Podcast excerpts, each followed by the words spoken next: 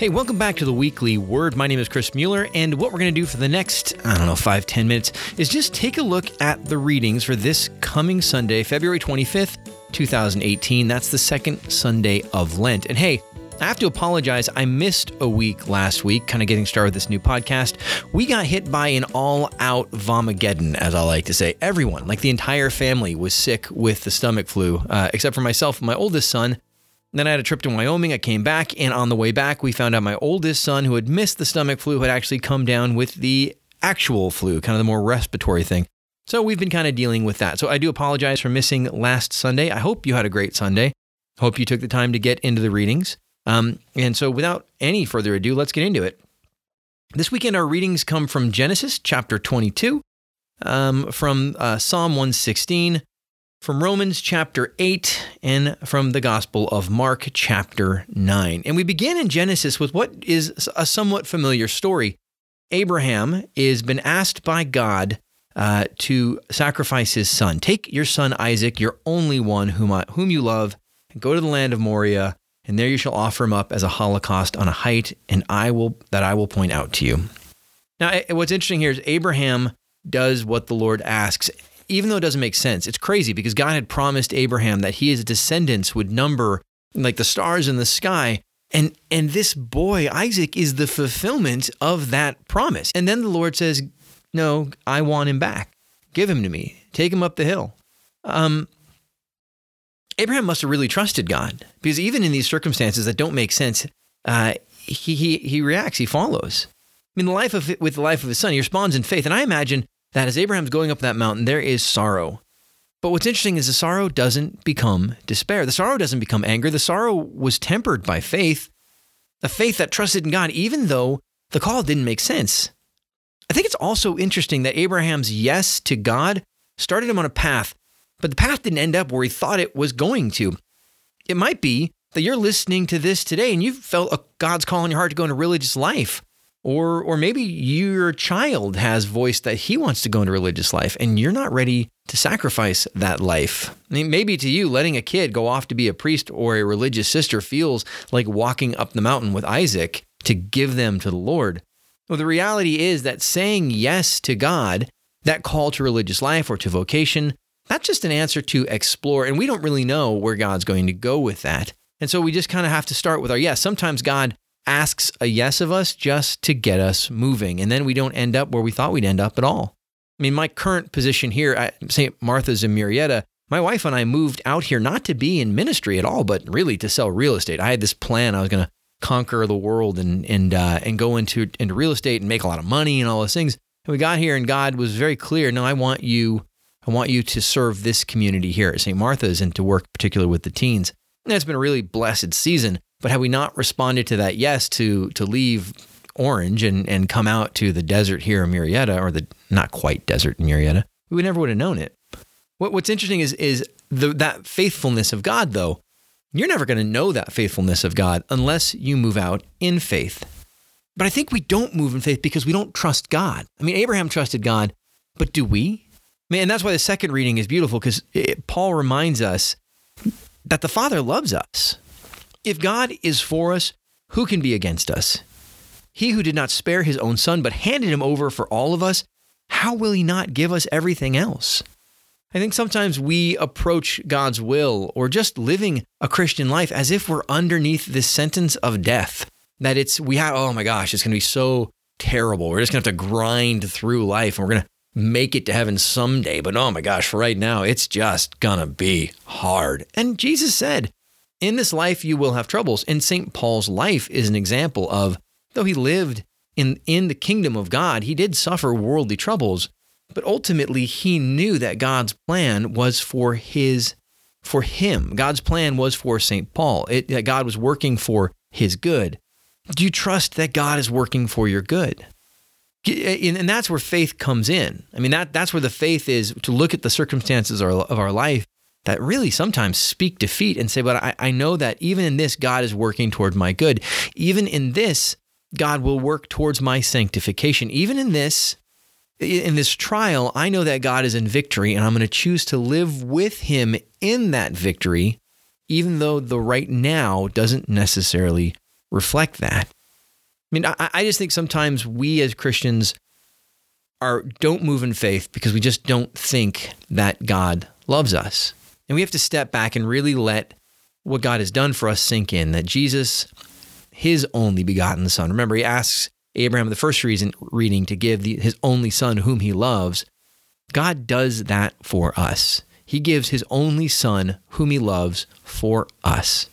Just and, and I know we know it. I know we've been taught it. I know we've heard it. But but if you're a parent, sink let it sink in the, the awesome sacrifice. If you're not a parent, you can still grasp this, but this is the aw- awesome sacrifice of of God the Father to say, I want you. I, I desperately want you. I, I give my my only begotten son, whom I love for you. And remember, the Son is one with the Father. He gives himself for us. So I, I think if we if we if we understand and trust that God loves us this much, then we can't help but want to live our lives in the will of the Father. You know, we, we can't help but want to live our lives in the will and in the love of the Father, right? The Spirit, the love of the Father. We want to live our lives in the Spirit. But how do we do that? How do we know the will of the Father? And this is, I think, the crux of the thing. Many, many, many, many believers in Jesus Christ go through their lives acting as if we're kind of on our own with a set of rules and guidelines. And that's the, the, the way we get to heaven is just by strictly following and adhering to the rules. That was Judaism. That's not Christianity. And yes, there are guidelines. And yes, the church gives teachings. And yes, we live our lives within those teachings. But the teachings are not the objective. The teachings are there to get you on the road to heaven. When you run into the teachings and you have conflict with the teachings, that tells you that my heart has moved away from God's will. But just like the laws of our country are not there for the for, for the the just, the laws of our country are not there for the people who are living their lives right. The laws are really there for the aberrant few who are going to step out of that. The law of the church it's for us, but we shouldn't notice it unless we're getting off track, right? We should notice it unless our heart's moving away from God. But how do we know God's will? Okay, well, I love it because the, the apostles ask in, in the Gospel of John, they ask Jesus, how, how can we know the Father? How can we see the Father? Show us the Father. And Jesus says, Have you been with me so long that you don't know that I am in the Father and Father is in me? Like you, you're look. You, if you know me, you know the Father. So how do we know God's will? We get to know Jesus. Now, okay, that Chris sounds super, that sounds super basic, Chris, but really, how much time have you spent getting to know Jesus? The easiest way to do that, and I say this time and time again, I teach it all over the country. Uh, uh, the easiest way to get to know Jesus is just read the Gospels. Uh, don't read them in the sing songy, preachy voice. That's silly. Read them and, and let your mind read them like you're reading the life of a real person put the detail, you know, let, let, let God's voice not be the Jesus of Nazareth kind of British, spacey eyed voice, but take the time to read it, to be familiar with it, to read it slow enough, and try not to run through the stories like, oh, I've heard that before, but really sit with it. And what you'll find happen is as you read the life of Jesus Christ, you'll begin to more intimately know the personality of Jesus. You're going to get to recognize him. One, you're going to start to see how he lives his life. And J- Jesus lives his life as a model for us, how we're supposed to live our life.